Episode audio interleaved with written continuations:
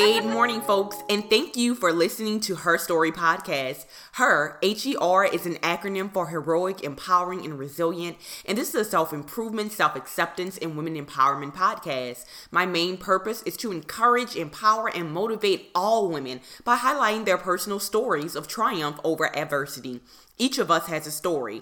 Maybe it's an illness, a financial burden, or a dead end job. In general, unforeseen circumstances can make you feel isolated or possibly alone. But when you feel like you've hit rock bottom, it doesn't mean that it's the end of your story. It's within the darkest nights we produce the brightest stars. There are women out there who have gone through the very same barriers you are facing today, but they didn't give up. In fact, they used their difficulties to mold them into strong and resilient women. And if they can break through their hardships, so can you because you are her heroic, empowering, and resilient. Good morning, good people. Again, it is Jay Jameson with Her Story Podcast. Everyone, this is year three of Her Story, where we are sharing the phenomenal stories of women who are bosses, who are entrepreneurs, who are civic community leaders in their own right. HER is an acronym again for heroic, empowering, and resilient. And we are creating a network of women where we are sharing resources, where we are empowering and encouraging each other. And with all of that being said, there is so much power in storytelling, right? Everyone knows that I am um, a serious advocate for HBCUs. I absolutely love Southern University and A&M College. And for the past year and a half, I have partnered with an amazing company, the HBCU Experience Movement. We've talked to HBCU queens. We've talked to prominent alumni. And today, this episode is in partnership with She Is Magazine and the HBCU Experience Movement, the HBCU Band Alumni Edition. Okay, so we are not shy or new to being the first. This is the first ever HBCU Band Edition book, which will release at the end of the month on Amazon.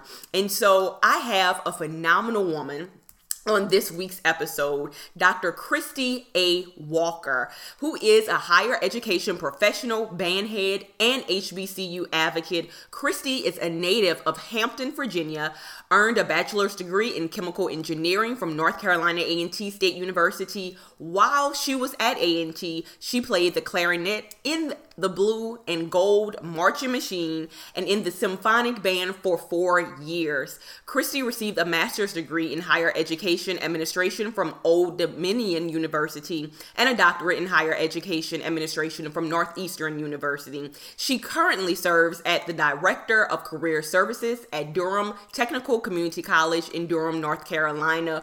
Without any further ado, Dr. Christy A. Walker, welcome to Her Story podcast podcast. How are you this morning? I am awesome. I'm so pleased to be here. Thank you for having me. Yes, yes, yes. So, you know, as as previously mentioned, it's all about storytelling. It's all about um, the transparency and sharing different experiences to empower and provide resources to others. So, you know, with all that being said, can you just give a little detail about who you are and what you currently do and how that experience has shaped you into who you are today.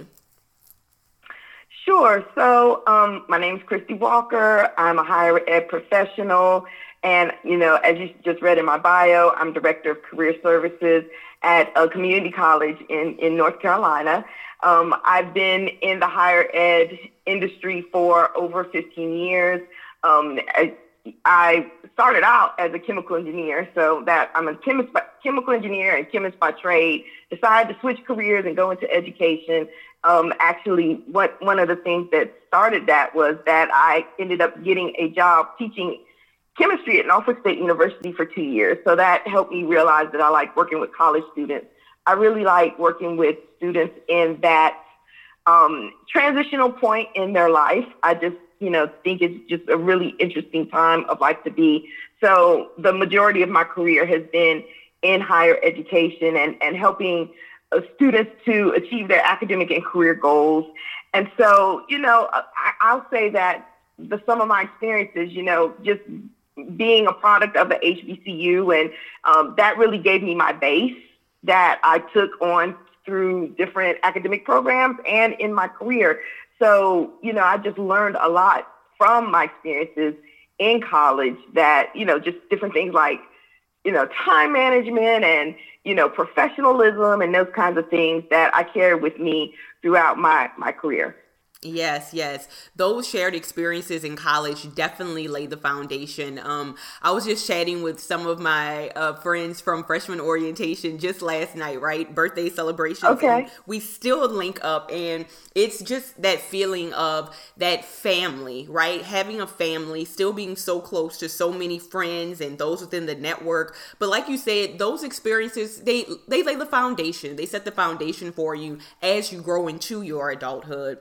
And, you know, with that being said, was an HBCU your first choice? Absolutely, it was. So both of my parents, just to give you a little background, both of my parents um, marched for A&T. They actually met in the band at A&T. And all through my life, they have been active alumni boosters. So I just grew up going to HBCU football games, basketball games. Add to that that I was raised in Hampton, Virginia, where you have Hampton University, and then 30 minutes away you have Norfolk State University. So I was exposed to HBCUs ever since, you know, I can, as far as I can remember. Um, you know, my parents, a lot of times, people tend to think since my parents are so active in A&T alumni that they forced me to go to A&T. That actually was not the case. That's a common misconception. It is more of, but they, they did tell me that I had to go to a HBCU for undergrad. They were like, I don't care what you do for your master's degree. I don't care what you do for graduate school. But for undergrad, you're going to go to a black college. So it was really up to me which black college I wanted, to be honest, um, and which one I got into. And so that that's how it happened. I always have been exposed to HBCUs, and so you know it was kind of like a no brainer for me. Yes, yes. And that's interesting. You know, my family, my parents actually shared the same thing with me. Um, in undergrad, it was like, look, unless you are getting a full scholarship to go somewhere else, you you are going to an HBCU. You will get this HBCU experience. But um, yes. I always I always wanted to go to Southern University. You know, it I applied to different colleges just to say that I did it, but SU was always my first choice. So um, I definitely can, you know, connect with you within that regard. Like, you know, you can have different options out there, but it's just something about an HBCU. And when your mind is set on attending one institution, it's like, I have to go there. So definitely. Yeah. and, you know, when you mentioned the history with your parents marching in the band and how they met, so what age were you actually um, introduced to music? I know them being alumni was probably always a, a part of your environment, but when did you actually become musically inclined? Well, I first took piano lessons when I was six years old. So, you know, but I mean, being exposed to music, it has truly been all my life, though. Even before I played one note on the piano, my mom actually has a degree in music. So music was always playing around the house. I'm talking about she still had her her Beethoven records from college, you know, that she would play. And so I was always exposed to like classical music. Um, and of course, you know, the R&B and, and funk that my parents listened to in the 70s, 60s, 70s, and, and 80s. Um, so, so, but as far as an instrument, my first instrument was piano. I was six years old. And then from there, I played the recorder in elementary school. I knew music just always fit for me. My, um, my parents were also kind of athletic too. They were uh, involved in like local. They played rec softball and and things like that, and and even for like the church that we went to, played softball and whatnot. But and they tried to expose me to athletics, but it just never clicked. I mean, it was okay, but music was always the thing for me. So yeah. it just evolved from there. And then from middle school, once I hit middle school, I played clarinet and um and then, you know, clarinet, flute, my main instruments, kind of went from there. Yeah, yeah. And you know, it, it is interesting how much of an influence r- music, you know, really has over um, just individuals' lives in general and how much that music and the band and um, just the historical and traditional uh, context it, it, connects to different institutions and universities right? Like you can't separate the hbcu experience at least for me personally without mentioning the connection to the band.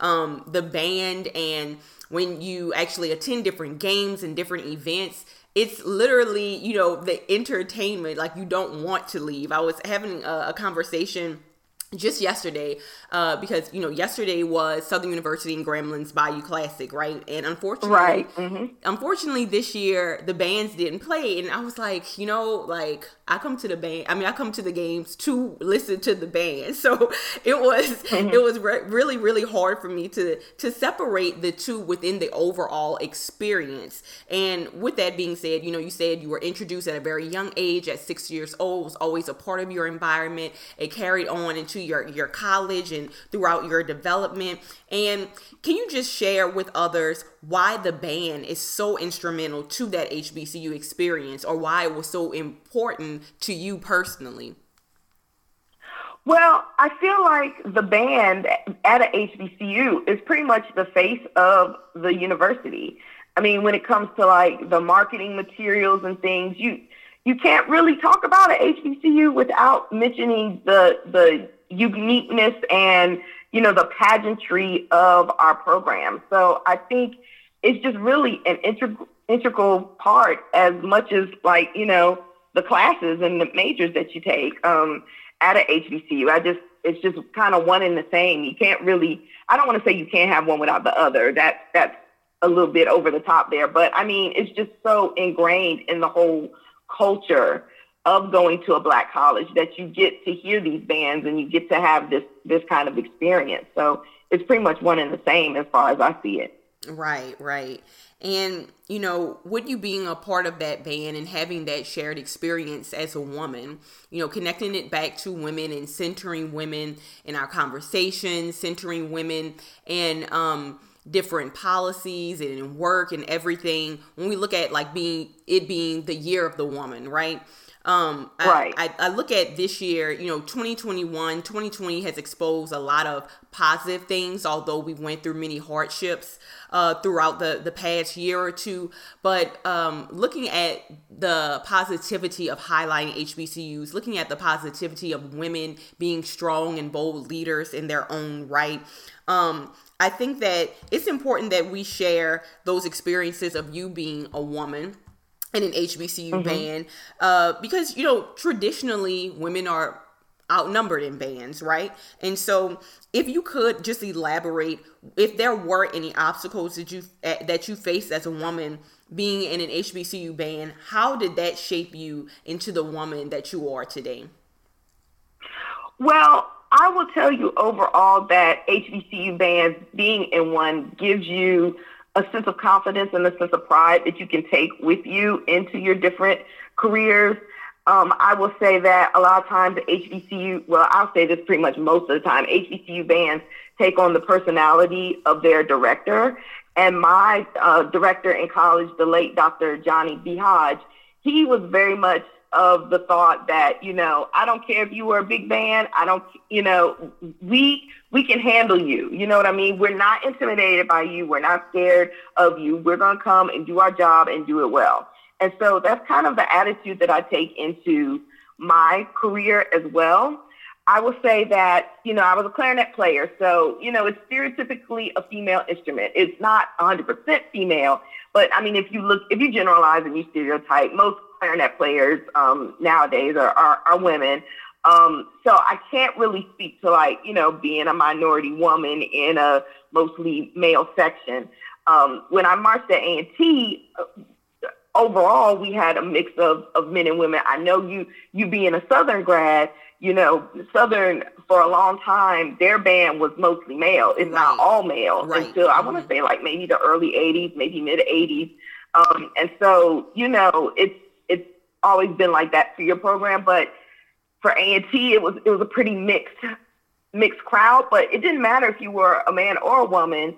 We all took Dr. Hodge's attitude of we're not going to be intimidated by you, no matter who you are. So um, I think that is a trait that I am proud to say that I can bring into my um, career being a woman in mostly male spaces. I was an engineering major, which is mostly male, stereotypically male.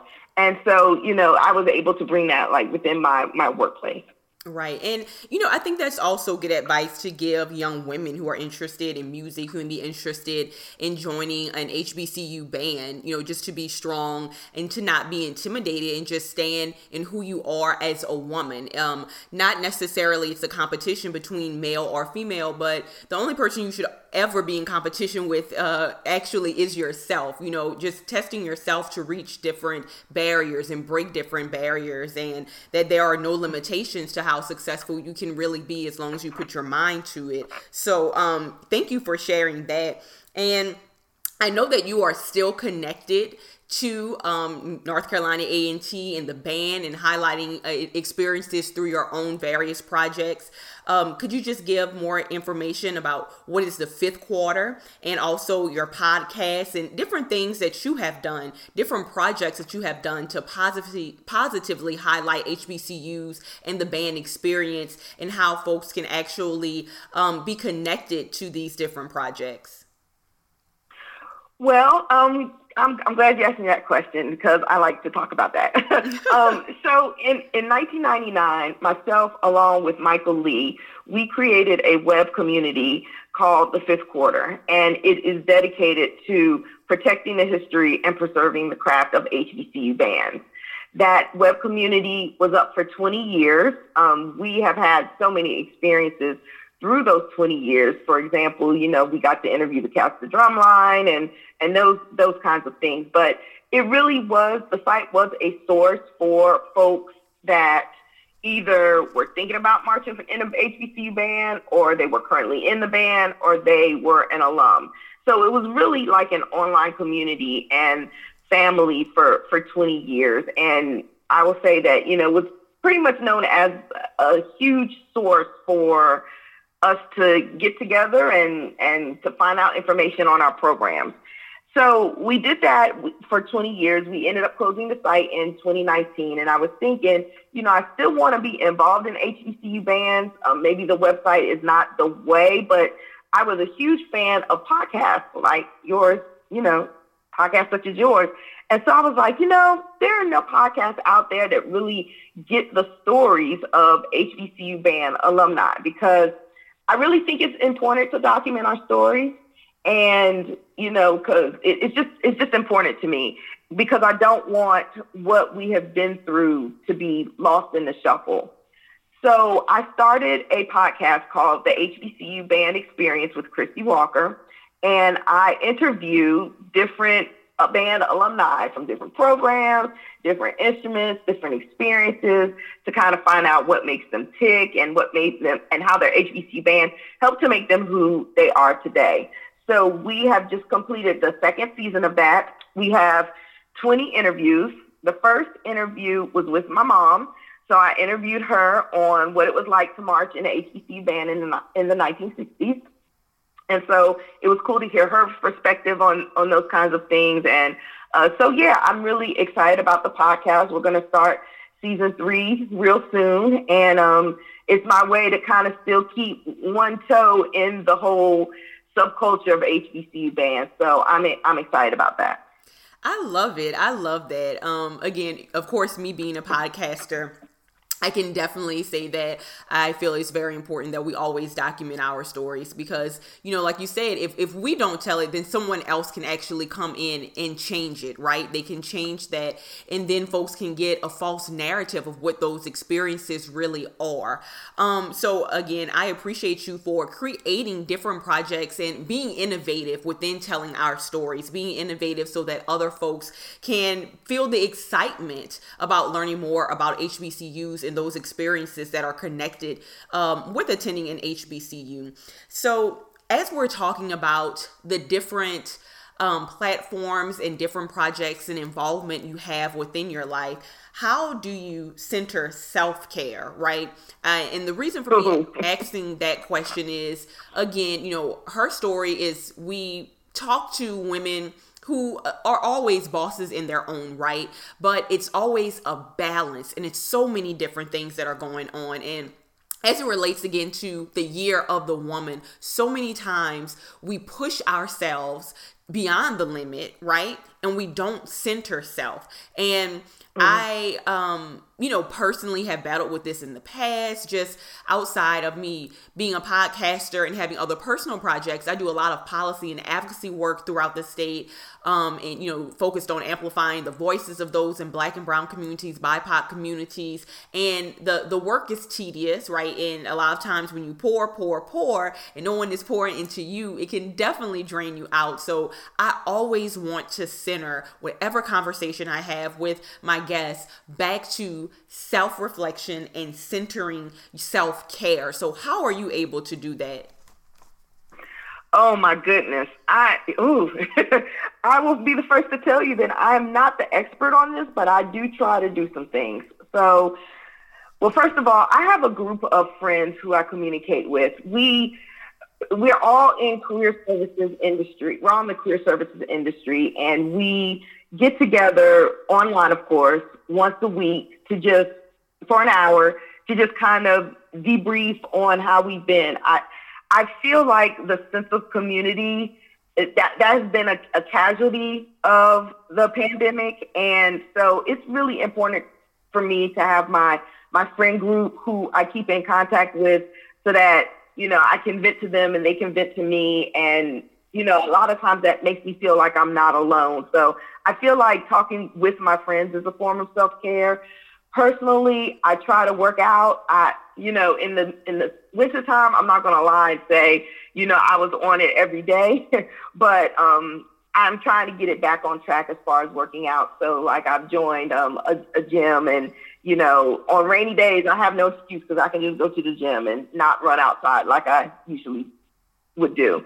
And also, I try to do things like not check my work email on the weekends. I'm I'm gonna say I'm not 100 percent great on that. Yeah. But you, you, know, you know, just I love the the feature on like email where you can have an email sent later, like you can tell it what day and what time you want it sent. It just makes me feel good that I am like, okay, yeah, I did send that email. It's just gonna go out on Monday. So, um, you know, try not to check out check my email too much on the on the weekends.